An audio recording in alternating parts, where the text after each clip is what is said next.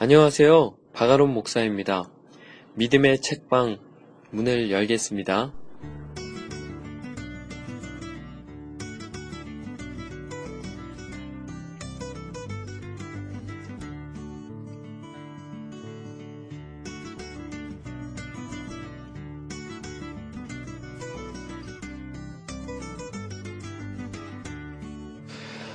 한 주 잘 보내셨습니까? 이번 주는 어버이 주일이었는데요.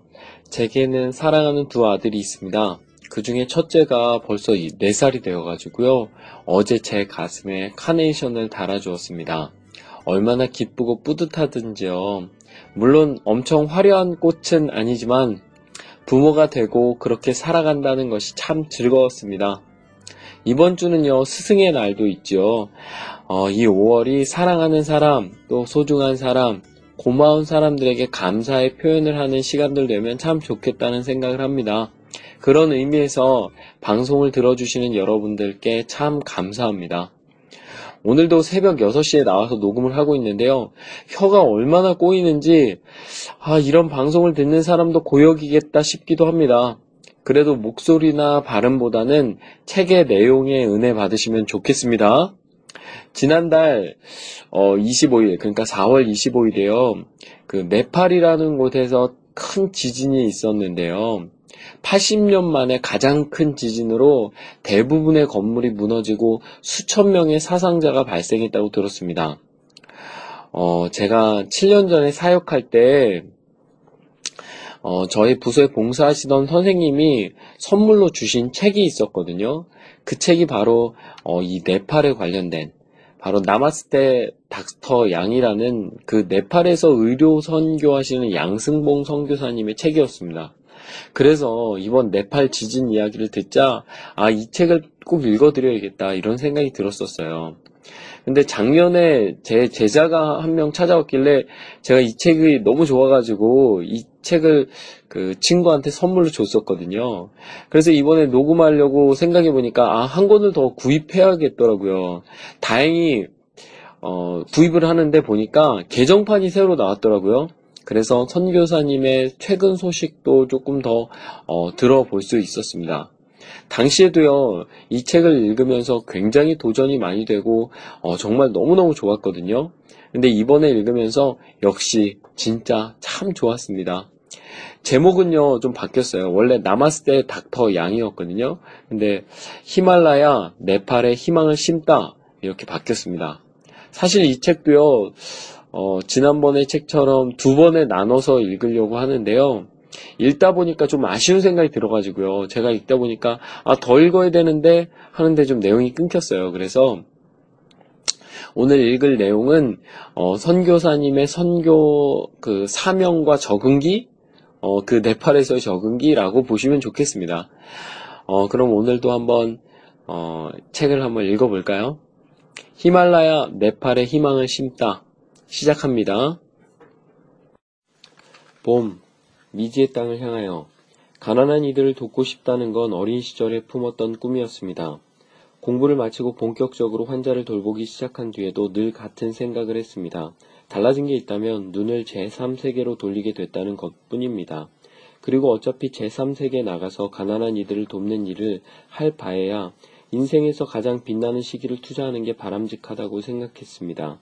머리나 꼬리가 아닌 가운데 토막을 툭 잘라서 바치는 겁니다. 경험으로든 능력으로든 시간으로든 가장 왕성하게 일할 수 있는 40대를 의료성계의 최전선에서 보내고 싶었습니다. 그러나 누굴 돕고 가진 걸 베푼다는 게 뜻만으로 되는 일은 아니었습니다. 현장에 나가자면 치열한 훈련과 치밀한 준비가 필수적이었습니다. 강의실에서도 배워야 했고 삶에서도 가르침을 얻어야 했습니다. 기쁜 일뿐 아니라 상처를 통해서도 교훈을 찾아야 했습니다. 본격적인 농사를 준비하는 봄날의 농부와 같은 심정이었습니다. 씨앗을 준비하고 농기구를 손질하는 일은 생각밖에 지루하고 번거로웠습니다. 말없이 등을 토닥여 주고 힘내라고 속삭여 주지 않았더라면 준비가 부실해지거나 농사를 포기했을지도 모릅니다. 우리들의 봄날은 그렇게 분주하고 불안했으며 그만큼 감사할 일이 많았습니다. 봄, 다음을 알 수 없으므로 더 흥미로운 길. 카트만두에서 나갈 곳까지 수없이 많은 길들이 있습니다. 우리야 즐기는 데 목적이 있으니 골목과 농길들을 두루 거쳤지만 용무가 급한 이들은 큰 길로 곧장 내려갑니다. 둘리케를 거쳐 갈 수 있지만 바로 박다풀로 진입하는 방법도 있습니다. 뭐로 가도 서울만 가면 되지 않느냐고요? 자전거 여행처럼 놀이삼아 떠나는 길이라면 그렇겠지요. 어라? 여기가 아니네? 라고 중얼거리며 되짚어 내려오면 그만이니까요. 그러나 삶의 여정이라면 얘기가 다릅니다. 갈림길에서 어느 쪽으로 핸들을 돌리느냐에 따라 도착 지점이 판이하게 달라집니다. 되돌아간다는 건 불가능합니다. 순간의 선택이 그야말로 평생을 좌우합니다. 간혹 후배들에게서 어떤 뜻을 품고 의사가 되었느냐는 질문을 받습니다. 정상적인 길에서 벗어나 비정상적인 의사로 살아가는 데는 무슨 특별한 동기가 있지 않겠느냐는 의미가 깔린 질문입니다. 하지만 무슨 큰 뜻이 있어서 의사의 길로 들어선 것은 아니었습니다. 처음부터 선교사가 되겠다고 작정한 것도 아니었고요. 수많은 갈림길을 앞두고 순간순간 내린 판단이 오늘의 모습을 만들었을 따름입니다. 대학 진학을 코앞에 두고 내린 선택이 결정적이었습니다. 그 전까지 무수한 방향 전환이 있었습니다. 산에 나무를 심어야 부자 나라를 만들 수 있다는 지지 선생님의 설명을 듣고 농업이나 축산 계열의 공부를 하기로 했다가 그러자면 넓은 농토와 적잖은 자본이 필요할 것이라는 소리에 당장 공과대학으로 긴급 수정하는 시기였습니다. 의과대학은 그런 갈지자 행보를 계속한 끝에 내린 최종 결론이었습니다. 그렇게 갈팡질팡하는 틈에 원대한 포부 따위가 끼어들 여지는 아예 없었습니다. 의사가 된 건 필연이 아니라 우연에 가까웠습니다. 물론 억지로 갖져다 붙이자면 필연으로 설명할 근거가 아주 없는 건 아닙니다. 어려서부터 가난한 이웃들에 대한 관심이 남달리 많은 편이었습니다. 집안이 넉넉하진 않았습니다. 평생 공장 생활을 했던 아버지의 봉급만으로는 대학, 생활비 대기도 빠듯해서 어머니가 따로 장사를 해야 했을 정도였으니까요. 하지만 더 힘겹게 사는 이들을 보면 어떻게든 돕고 싶었습니다. 달동네 살던 친구에게서 평재산이 좋겠다 이런 얘기를 들을 때면 무슨 잘못을 저지르기라도 한 것처럼 미안했습니다. 어른이 되어 힘이 생기면 어떤 식으로든 어려운 처지에 있는 이들을 도우며 살고 싶었습니다. 두 어른이 모두 성실한 크리스천이었으므로 신앙의 영향도 적지 않았을 겁니다. 어려서부터 교회에서 살다시피 했습니다. 어느 구석에 무슨 물건이 있는지, 마당에 선 나무의 이파리들이 어떻게 생겼는지까지 다 기억할 수 있을 정도였습니다. 중간고사를 코앞에 두고도 주일에는 절대로 책을 펴지 않았습니다. 이러니 저러니 따져본 적 없습니다. 그렇게 배웠으므로 그저 따를 뿐이었습니다.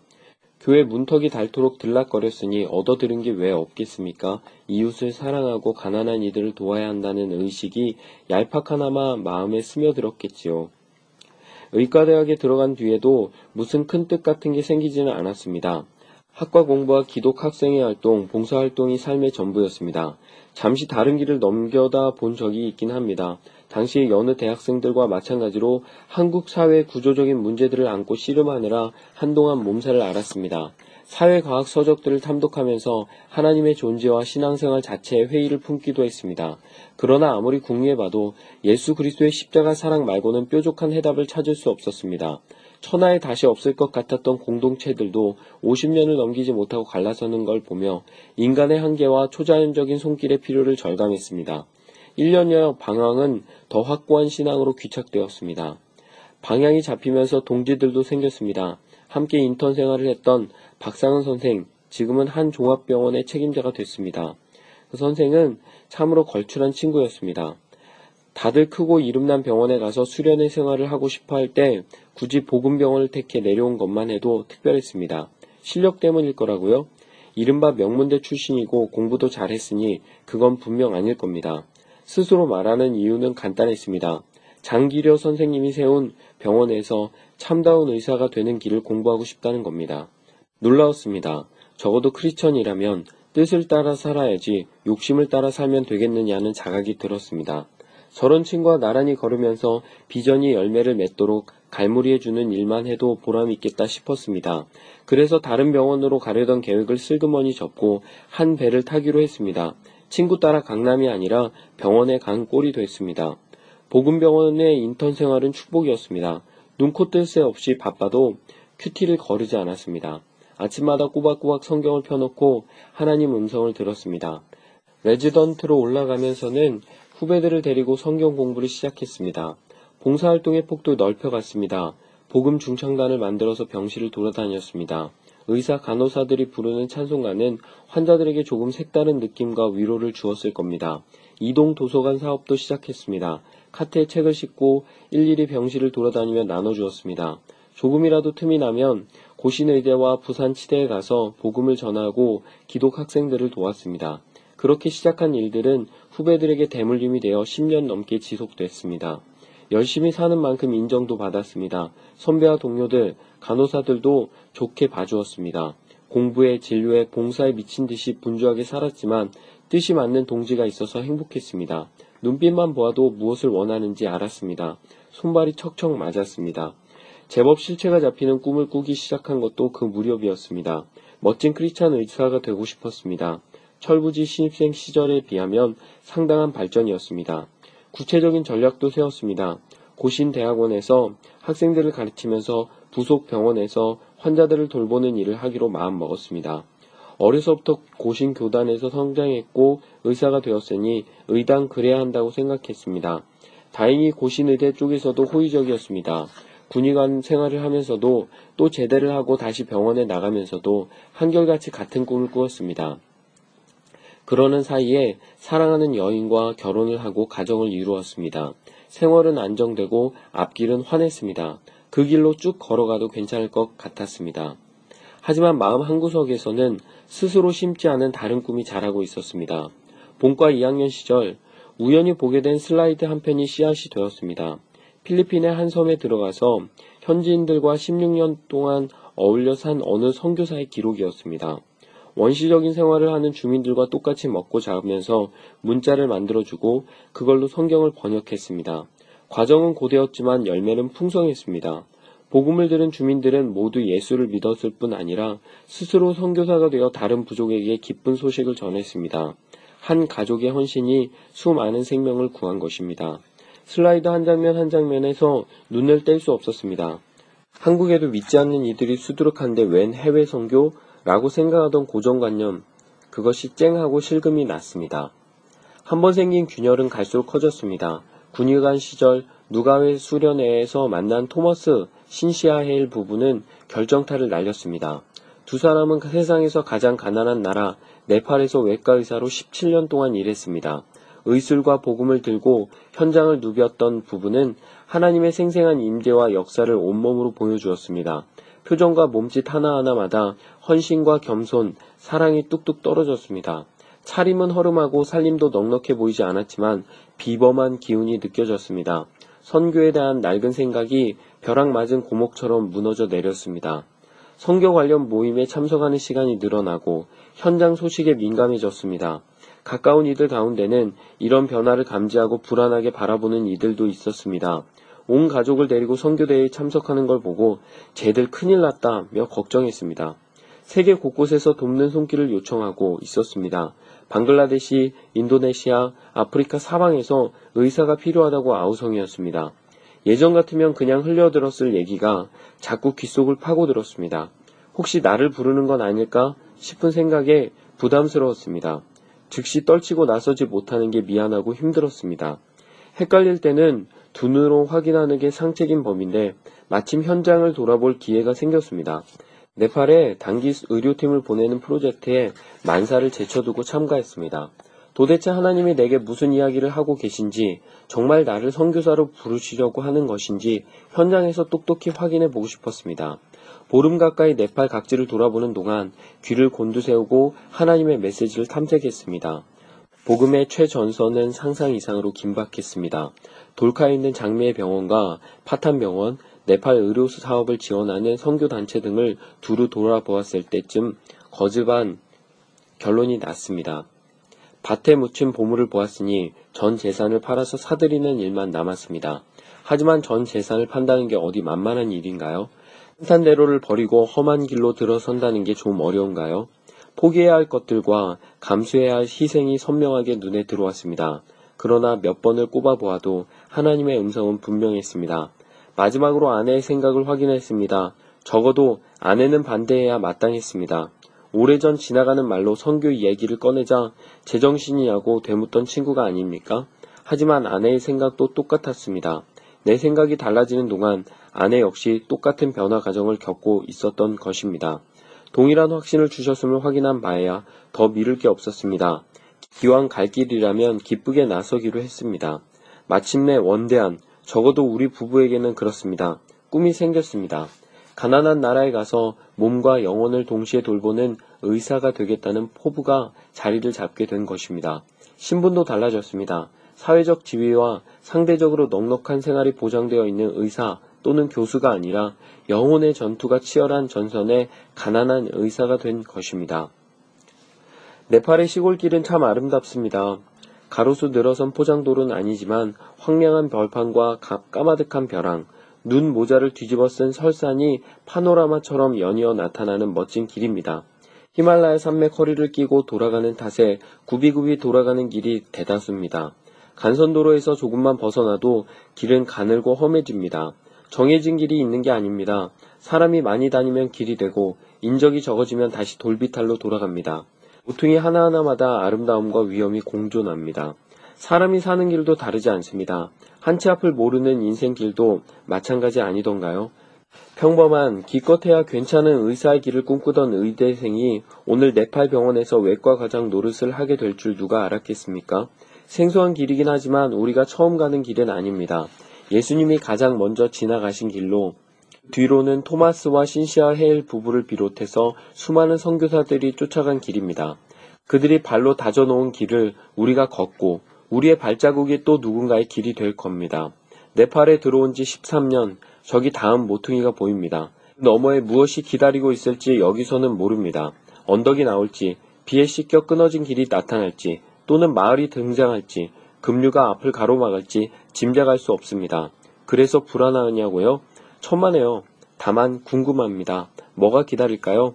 어떤 일이 벌어질까요? 보이지 않는 손길은 언제나 작업 중. 여덟 달 만에 다시 한국 나들이입니다. 파탄병원 복도에 줄지어 서서 기다릴 환자들과 내 몫의 짐까지 나눠줘야 할 동료 의사들을 생각하면 마음이 영 편치 않지만 그래도 이번만큼은 어쩔 수 없습니다. 지난번 사고로 다친 왼팔의 통증이 인내 한계를 훌쩍 넘었습니다. 수술을 하다가도 몇 번씩 통증을 호소하는 판국이니 하루바삐 손을 쓰는 게 모두에게 유익하다고 생각했습니다. 한국에 잠시 돌아왔지만 쉴 틈이 없습니다. 우선 여기저기 다니며 진찰을 받아야 합니다. 도대체 뭐가 문제인지조차 명확하지 않습니다. 의료보험 혜택을 입을 수가 없으니 후배들이 운영하는 병원을 전전할 수밖에 없습니다. 하루가 다르게 발전하는 흐름에 뒤처지지 않으려면 시간이 되는 대로 강의들도 들어두어야 합니다. 한편으로는 예전부터 얘기가 오가던 대학을 찾아가서 자매 결연권을 마무리 짓기로 합니다. 이야기를 듣고 싶어하는 모임에서 부르면 당연히 달려가서 현장 분위기를 전해주어야 합니다. 나도 그런 분들 덕에 큰 도움을 얻었으니 다시 나눠야지요. 파송교회와 단체에 들러서 인사도 하고 잡다한 일들도 정리해야 합니다. 하지만 아무리 바빠도 빼놓을 수 없는 일정이 있습니다. 아버지와 어머니, 나이 드신 두 어른을 찾아뵙는 일입니다. 특히 지난번보다 훨씬 건강해 보여서 한결 마음이 놓입니다. 지극 정성으로 보살피는 어머니의 손길이 효험이 있었나 봅니다. 늘 곁에서 모시는 동기들이야 어떨지 몰라도 몇 년에 한 번씩 들어오는 아들 눈에는 어른들 기력이 떨어져 가는 모습이 한눈에 보입니다. 지난날 집안을 쥐고 흔들던 카리스마는 차츰 옅어지고 그 자리에 피부치에 대한 따스함이 조금 더 짙어집니다. 자식이 가진 선교사라는 타이틀을 자랑스럽게 생각하고 내 길을 가라는 격려를 듣습니다. 선교사가 되기로 작정했을 때 가장 먼저 떠오른 얼굴은 아무래도 식구, 그 가운데서도 두 어른의 모습이었습니다. 우리뿐만 아니라 비슷한 결정을 내리는 이들은 모두 마찬가지일 겁니다. 이미 노인이 된 아버지와 어머니를 가까이서 모실 수 없다는 건 아들로서, 며느리로서 가슴 아픈 일이었습니다. 일단 성교지로 나가면 한 해에 한 번도 뵙기도 어려울 터였습니다. 두 어른 역시 늘 살갑게 대하던 아들 내외를 먼 데로 보내는 게 쉽지 않았을 겁니다. 온 형제와 더불어 한데 모여서 사는 게 꿈이었던 분이니 실망이 오죽하셨겠습니까? 그러나 익숙한 얼굴과의 작별이라는 가장 큰 부담을 제외하고도 여전히 넘어야 할 벽이 많습니다. 개인적으로는 교수가 돼서 학생들을 가르치고 싶다는 꿈을 접어야 했습니다. 군대 생활을 마치고 나서도 고신대학에 들어가서 후배들을 지도하며 장기려 박사님의 뒤를 잇는다는 생각뿐 다른 길을 염두에 두어 본 적이 없습니다. 그러나 성교의 길은 그쪽과는 방향이 너무 달랐습니다. 둘 다 매력적이어서 어느 한쪽을 택해야 하는 게 고통스러우리만큼 힘들었습니다. 마음만 고쳐먹으면 언제든지 돌이킬 수 있었습니다. 선교의 문이 열리는 순간 교수의 길도 활짝 열렸기 때문입니다. 학내 사태로 지지부진하던 교수 채용의 문제가 해결을 목전에 두고 있었습니다. 얼마나 기다려왔던 기회입니까? 때가 되면 반드시 부르겠다는 언질만 믿고 분원에 해당하는 김해 병원에서 절치부심하며 3년을 보냈습니다. 수많은 환자를 수술하면서도 단 한 건도 본원으로 보내지 않았던 건 양승봉의 솜씨가 녹슬지 않았다는 걸 과시하는 일종의 시위였습니다. 이제 막 꿈이 이루어지려 하는데 전혀 다른 길이 나타난 겁니다. 학교에 들어와 1년만 일하고 가려는 만류는 더할 나위 없는 유혹이었습니다. 학교에 들어와 1년만 일하면 병원에서 파송하는 것으로 하고 교수 직위를 유지해 주겠다는 배려였습니다. 그러나 그렇게 머뭇거리다 보면 영영 주저앉고 싶을 것 같았습니다. 이미 제3세계에서 일하겠노라고 드렸던 마음을 다시 물을 수는 없었습니다. 정중히 사양하고 돌아오는 길 낙동강을 따라 차를 모는데 가슴이 아렸습니다. 그러고도 얼마나 아쉬움이 지냈던지 선교지에 들어가고 한참이 지난 뒤에도 고신대학병원에서 헤매는 꿈을 꾸었습니다. 교수실을 찾지 못해 안달을 하다 깨어나면 식은땀으로 온몸이 젖어 있곤 했습니다. 지금 생각하면 결심을 떠보려는 시험이 아니라 자존심을 세워주려는 하나님의 배려가 아니었나 싶습니다. 교수 채용 문제가 영영 해결되지 않았더라면 고신의료원에 들어갈 길이 막혀서 선교로 방향을 수정한 게 아닌가 하는 의구심을 스스로 지울 수 없었을지도 모릅니다. 교수 자리가 내정되어 있었고 병원에서 인정받고 있는데 뭐가 모자라서 험한 데 찾아가서 땡전 한 푼 받지 않고 일하려 하느냐는 질문을 받는 것과는 분위기가 달랐을 겁니다. 편안한 생활과도 작별을 해야 했습니다. 병원에서는 널찍한 아파트를 사택으로 제공해 주었습니다. 아직 30대, 새파란 나이에 어울리지 않을 만큼 큰 집이었습니다. 승용차는 어른이 쓰던 걸 물려받았습니다. 자가용이 요즘만큼 흔하지 않던 시절이었으니 제법 호사를 한 셈입니다. 월급대가 되면 두툼한 돈다발을 신문지에 싸서 아내에게 건네주는 재미도 있었습니다. 그때는 통장에 온라인으로 곧장 급여가 들어가는 시스템이 아니었습니다. 봉급을 받으면 새 몫을 떼어 생활비, 헌금, 저금으로 썼습니다. 한 식구가 자유롭고 풍성하게 살고 얼마쯤은 다른 이에게 필요를 채우는 데까지 쓸 수 있을 만큼 넉넉했습니다. 경제적으로 넉넉해지고부터는 손님들을 대접하는데 별 부담을 느끼지 않았습니다. 집안에 화장실이 딸린 가장 좋은 방을 비워놓고 손님을 맞았습니다. 잠깐씩 다녀가는 훌륭한 분들을 보면 아이들도 좋은 영향을 받을 거라고 생각했습니다. 때로는 한두 명, 때로는 수십 명씩 손님이 들었습니다. 선교단체 간사 수련회를 집에서 치를 정도였으니 더 말해 무엇하겠습니까? 동네 사람들끼리는 혹시 사이비 교주가 사는 거 아니야? 라고 수군거린 만큼 집안은 늘 북적댔습니다. 영적으로도 풍성한 삶을 누렸습니다. 특별한 갈등이나 도전 없이 순탄하고 순적한 신앙생활을 했습니다. 아내는 강사를 모셔다가 동네 아주머니들과 함께 매주 성경 공부 모임을 가졌습니다. 아내를 중심으로 큐티 모임이 만들어졌습니다. 매일 새벽 5시에 동네 아주머니들이 집으로 찾아왔습니다. 말씀을 묵상하고 나누면서 깊은 교제가 이루어졌고 모임은 날로 탄탄해졌습니다. 선배들에게는 칭찬과 축복을 받았고 후배들에게는 존경과 관심을 모았습니다. 그러나 경제적인 여유도 영적인 안락함도 선교지에서는 기대하기 어려웠습니다. 아무리 의사 신분이라지만 제3세기 식구들을 도우려 나가는 처지에 큰 집과 자가용을 기대할 수는 없었습니다.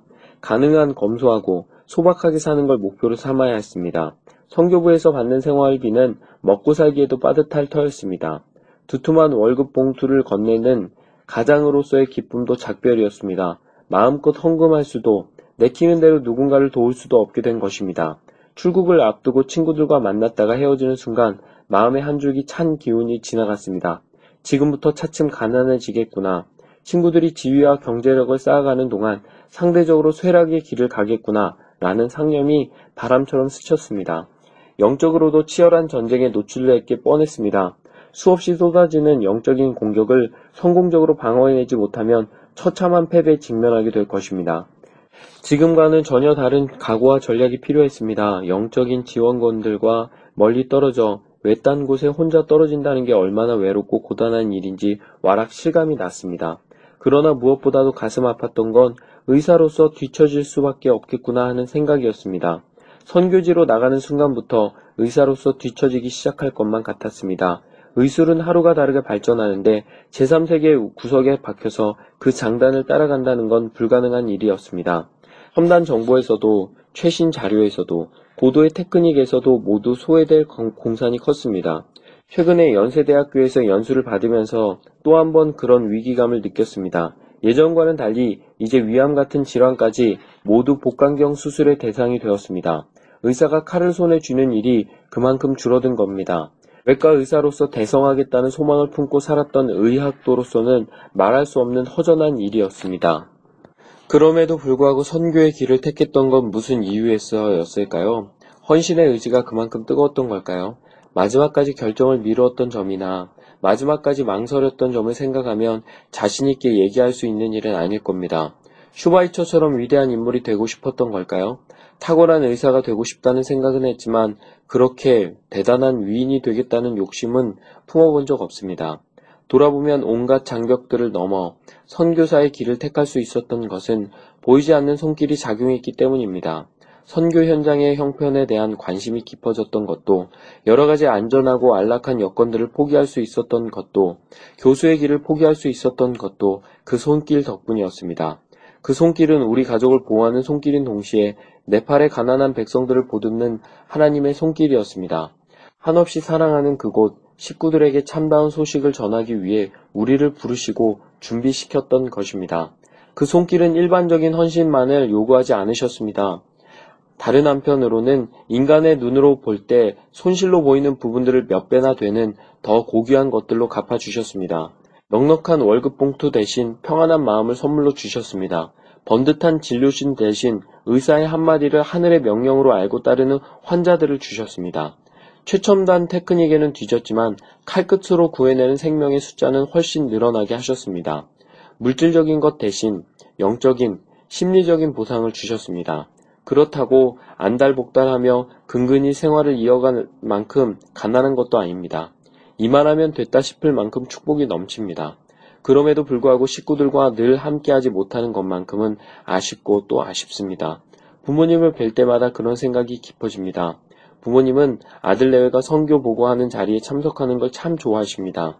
여러 번 들은 얘기일 텐데도 끝까지 경청하십니다. 강단에서 내려다보면 혹시라도 실수할까봐 초조해하는 하 표정이 역력합니다. 지난번에 왔다가 네팔로 돌아가는 날 가장 늦게까지 손을 흔들어 주시던 이도 부모님이었습니다. 다시 자식을 돌려보내는 슬픔이 역력했지만 예전의 서운한 배신, 아쉬움만 가득했습니다.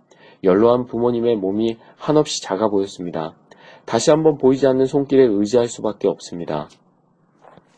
이겨내거나 또는 적응하거나 입국하던 날 공항 출구를 빠져나오는 은 선생의 표정에는 조심스러움이 절반, 안도감이 절반이었습니다.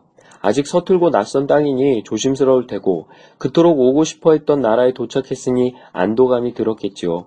자그만 몸집에 수수한 옷차림, 얼굴 생김까지도 유난할 것도 특별할 것도 없었습니다. 총기 어린 눈동자의 결의에 찬 표정이 아니었다면 여느 여행자나 다름없었을 겁니다. 아참, 소개를 아직 안 드렸군요. 은 선생은 이제 막 일하기 시작하는 신참 선교사입니다. 오랫동안 종합병원에서 간호사로 일하다가 그야말로 뜻한 바가 있어서 이곳 생활을 지원했습니다. 처음 만난 건 10여 년 전 어느 모임에서였습니다. 네팔에서 일하며 얻은 경험을 나누고 현지 사정을 설명하는 자리였습니다. 열정만 가득했을 뿐 알맹이는 대단찮은 얘기였을 텐데 그 신락 같은 메시지가 은 선생 마음에 불을 댕겼던 모양입니다. 그날부터 지금까지 긴 세월이 흘렀습니다. 네팔 쪽 파트너 역할을 하게 될 UMN이라는 단체에서는 현지인을 숙련된 간호사로 키워낼 수 있는 교수 요원이 되어주길 기대했습니다. 그러자면 현장 경험만으로는 부족했습니다. 대학원에 들어가서 이론적인 토대를 마련해 둘 필요가 있었습니다. 동료들과 원활하게 의사소통을 하기 위해 영어도 따로 익혔습니다. 길고도 긴 준비 기간이었습니다. 그래도 공부는 아직 끝나지 않았습니다. 의료인이자 선교사로 살아갈 준비는 끝났지만 이곳에 뿌리박고 살아가는 연습은 지금부터 새로 시작해야 하기 때문입니다. 은 선생처럼 갓 입국한 이들은 5, 6개월 정도 적응 훈련을 받습니다. 하루에 6시간씩 네팔 말을 배우면서 틈틈이 생활에 필요한 교육을 받습니다. 채소와 과일은 아이오다인으로 처리해서 먹는 법, 먹을 만한 음식과 식재료를 구분하는 법 같은 것들입니다. 물론 네팔의 현실과 네팔 교회의 현황에 대한 강의도 마련됩니다. 하지만 그것으로 충분할까요? 천만에요. 그것 말고도 배워야 할 게 많습니다. 며칠 뒤 은선생을 청해서 함께 저녁을 먹었습니다. 무슨 특별한 찬이 있어서가 아니라 따뜻한 밥 한 공기 국한 사발이나 나누고 싶었습니다. 나무를 묻히고 고기를 굽고 찌개를 끓였습니다. 냉장고 깊은 곳에 숨어 있던 생선까지 끌어들였더니 상이 가득 찼습니다. 은 선생은 밥 한 그릇을 달게 비워냅니다. 며칠 동안 줄곧 네팔 음식만 먹었을 테니 한국 음식이 얼마나 그리웠겠습니까? 어떻게 그렇게 잘 아느냐고요? 이미 다 겪어본 일이거든요. 우리들이 훈련받던 시절에는 모든 상황이 좀 더 빡빡했습니다. 1995년 뉴질랜드에서 훈련을 마치고 네팔에 들어올 당시 UMN에서는 방 둘에 부엌 하나짜리 집을 제공해 주었습니다. 잠은 거기서 자고 식사는 나란히 입국한 25명의 같은 기수 멤버들이 함께 모여 해결했습니다. 공동으로 준비해서 나눠 먹고 그걸로 아이들 도시락까지 해결하는 방식이었습니다. 그러나 쌀밥에 김치 먹던 입맛이 어디 가겠습니까? 빵과 버터로 삼시세끼를 해결하기는 아무래도 고역이었습니다. 한동안 버티다가 마침내 책임자의 허락을 얻어 따로 음식을 지어 먹기 시작했습니다. 여러 달 동안 집을 비우게 된 분에게는 가스렌지와 가스통을 빌려왔습니다. 식탁은 짐을 달았던 상자를 뒤집어 만들었습니다. 그렇게 해서 시금치 쌈장국이라는 세상에 보기 드문 요리가 탄생했습니다. 눈에 익은 채소는 시금치뿐이고 된장은 채 준비가 되지 않았던 탓에 쌈장이 그 자리를 대신했던 겁니다. 이 멋진 요리는 그로부터 3개월 동안 우리 식탁의 공식 메뉴이자 유일한 반찬이 되었습니다. 이것저것 준비할 틈도 없었거니와 무슨 푸성기가 나고 어느 게 먹을 만한지 전혀 알 수 없었기 때문입니다. 때마침 우기의 한복판이라 과일도 귀했습니다. 장에 나가봐야 아기 주먹만한 사과나 쪼글쪼글 마른 오렌지가 전부였습니다. 아무리 많이 먹어도 돌아서기가 무섭게 배가 고팠습니다. 쌀이 다른 게 가장 큰 이유였습니다. 여기 쌀은 차기가 없어서 불면 날아갈 정도입니다. 그래서 네팔 사람들은 쟁반에 산처럼 밥을 쌓아놓고 먹고 나서 간식으로 감자와 카레를 버무려 튀긴 사모사나 부리따이를 먹습니다. 모자라는 기름기를 보충하자는 겁니다. 돌이켜보면 공부가 부족하고 현지 사정에 어두워서 겪은 일들이었습니다. 한국 사람들에게 잘 맞는 음식이나 창거리들이 사방에 넘쳐나는데 어디 있는지 몰라서 시금치 쌈장국으로 연명했던 겁니다. 국제기구인 UMN에 속해 있다 보니 한국인들과 만날 기회가 적었던 탓이었습니다. 하지만 특별히 힘들다고 생각하진 않았습니다. 그렇게 궁색한 환경에서도 대사관 직원을 비롯해서 여러 손님들을 초대해서 대접했습니다. 음식이 입에 달았을 리가 없었지만 다들 맛있게 먹어주었고 소박하게 사는 게 참 보기 좋았노라고 소문을 내주었습니다. 지금은 어떠냐고요? 지혜와 요령이 생겨서 과일이든 채소든 다 잘 구해서 먹습니다. 그뿐 아닙니다. 없는 음식은 만들어 먹기도 합니다. 팔에 먹을거리를 즐기는 수준에 올랐다고 할까요? 한센에서 일할 무렵에는 온갖 음식을 다 만들어 먹는 경지에 이르렀습니다. 콩으로 두부와 연두부, 콩나물에 두유까지 직접 제조했습니다. 녹두로는 숙주를 키웠습니다. 털철이 나는 과일로 주스와 통조림을 만들었습니다. 뽕나무 열매, 오디로 만든 주스를 마셔보셨나요? 정말 끝내줍니다. 식빵, 케이크, 비스킷, 도넛, 팥빵, 호떡, 단팥죽, 호박죽, 약밥, 찰떡, 백설기 따위를 모두 직접 제조했습니다. 이렇게 첫 단계, 잇몸으로 살며 즐기기 과정을 통과했습니다. 아마 은 선생도 똑같은 과정을 어쩌면 더 우수한 성적으로 이수하게 될 겁니다. 이런저런 이야기를 나누다 보니 벌써 9시가 됐습니다. 이제 돌아가야 합니다. 한국 같으면 대낮이라 다름없는 시간이지만 여기서는 오밤중에 해당합니다. 밖에는 간혹 개 짖는 소리만 요란할 뿐 사람 오가는 소리는 전혀 들리지 않습니다. 은 선생이 아무리 씩씩하다고 하지만 이 어두운 밤길을 처녀 혼자 가라고 할 수는 없습니다. 아무래도 따라갔다 와야 할 것 같습니다. 손전등을 찾아 들고 집을 나섭니다. 은 선생이 훈련받는 동안 머무는 숙소는 20분쯤 걸어가야 합니다. 자울 라켈 로터리까지는 큰 길이지만 그 다음부터는 골목길입니다. 미리 계획을 세워 조성한 도시가 아니므로 골목은 이리저리 수없이 꺾입니다. 큰 길에서 대여섯 번 구비를 돌고 나서야 마침내 대문이 나타났습니다. 3층 건물의 꼭대기가 은 선생의 방입니다. 1층은 다른 세입자가 살고 주인은 2층을 차지했습니다. 방 두 칸에 부엌과 화장실이 딸렸습니다. 문짝 위로는 구멍이 숭숭 뚫려 있습니다. 환기구 구실을 하지만 쥐와 벌레들이 드나드는 고속도로이기도 합니다. 앞으로 날씨가 더 추워질 테니 막는 게 좋겠습니다. 기왕 간 김에 물이 잘 나오는지, 불이 잘 들어오는지, 가스 설비는 잘 설치됐는지, 현관 자물쇠는 튼튼한지 점검합니다. 웬만한 건 다 준비가 됐는데 이곳 생활에 반드시 필요한 필수품이 보이지 않습니다. 전압을 일정하게 유지시켜주는 장치가 없습니다. 네팔은 전기 사정이 형편없어서 전압이 50볼트에서 350볼트까지 널뛰기를 합니다. 초년병 시절 우리는 그걸 모르고 가전 제품들을 콘서트에 바로 연결해서 쓰다가 줄줄이 고장을 냈던 경험이 있습니다. 큰맘 먹고 한국에서 가져온 전축은 몇 번 켜보지도 못했습니다. 습도가 높아서 그런지 카메라도 제대로 돌아가지 않습니다. 친구들이 출연해서 마련해준 값비싼 노트북 컴퓨터도 작동을 멈췄습니다. 일단 탈이 나면 고친다는 게 만만치 않습니다. 기술자들이 늘어선 것도 아니고 서비스 센터가 가까운 것도 아닙니다. 한번 맡기면 언제 고쳐질지, 정말 고쳐지기는 할지 장담할 수 없습니다. 인편에 한국으로 보내는 방법이 있지만 다시 인편을 얻어 들여오는 데까지 몇 달이 걸립니다. 하루에도 몇 번씩 되풀이되는 정전도 불편하기 짝이 없습니다. 수력 발전 비중이 큰 탓에 수량이 줄어드는 건기가 되면 하루에도 몇 시간씩 전기가 나가기 일쑤입니다. 발전소에서 만들어진 전기가 집으로 들어오는 과정에서 낭비되는 전력도 상당합니다. 설비가 모두 낡아 누전이 심하기 때문입니다. 백열 전구가 호롱불처럼 깜빡거리고 형광등이 밝아졌다 흐려졌다 하는 건 모두 다 그 때문입니다. 불편하겠냐고요? 물론이죠. 하지만 어쩔 수 없는 상황이라면 스스로 적응할 필요가 있습니다. 정전만 해도 그렇습니다. 상황에 익숙해진 네팔 친구들은 안달복달하지 않습니다. 촛불을 켜거나 아예 포기하고 일찌감치 잠자리에 들면 그뿐입니다. 신참들로서는 그들을 흉내내는 게 가장 지혜로운 처신일 겁니다. 오랜 경험에서 나온 생활 태도일 테니까 말입니다. 그래도 용납이 안 된다면 잠깐이라도 시골에 다녀오는 게 좋겠습니다. 거길 가보면 네팔의 수도 카트만두가 얼마나 번화하고 멋진 곳인지 알 수 있기 때문입니다. 그래서일까요? UMN에서는 훈련 기간 동안 두 주를 할애해서 시골에 가서 살게 합니다.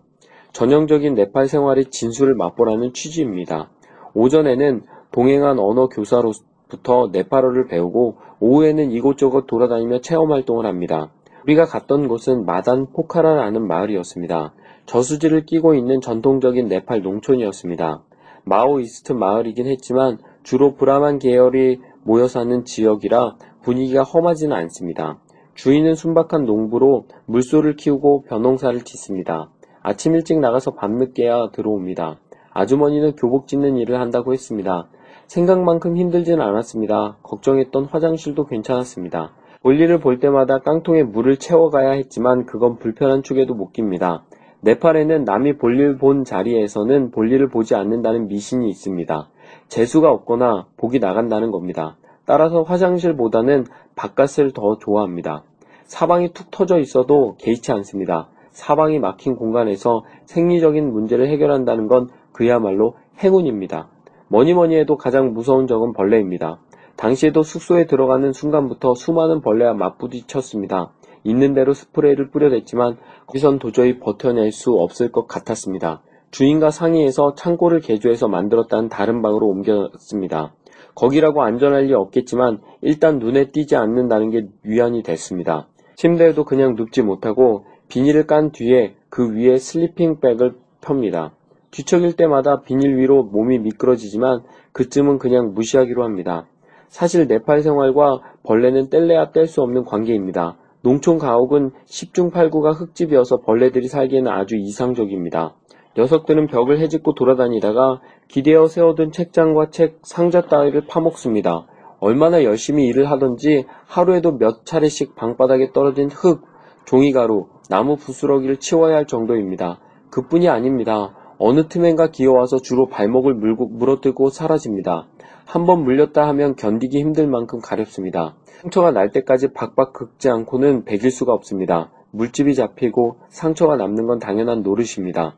처음에는 벌레와 치열하게 싸웠습니다. 외출하고 돌아올 때마다 현관에서 옷을 벗어 벽에 말리고 가방을 털었습니다. 연막 소독제를 사다가 몇 번씩 터뜨렸습니다. 곳곳에 약을 놓아두기도 했습니다. 그러나 온 세상의 벌레를 다 잡아 죽이기에는 아무래도 역부족이었습니다. 적응하는 것 말고는 달리 도리가 없었습니다. 매년 여름이 되면 종아리에는 화려한 흉터가 남습니다. 특히 아내는 종아리를 드러내는 치마를 입을 수 없을 만큼 심각합니다. 흉해도 어쩌겠습니까? 영광의 상처련이 해야지. 네팔에서 산다는 건 시계를 몇십 년 뒤로 돌- 되돌리는 걸 의미합니다.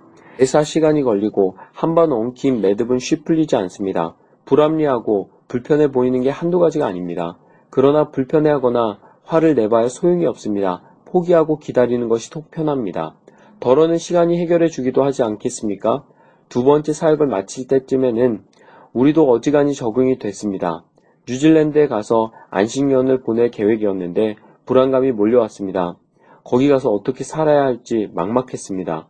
어느새 네팔이 세상에서 가장 살기 좋은 곳이 되어 있었습니다. 우리만이 아닐 겁니다. 누구든 붙들고 물어보십시오. 이곳에 나와 있는 동료들은 한결같이 그렇게 대답할 것이 분명합니다.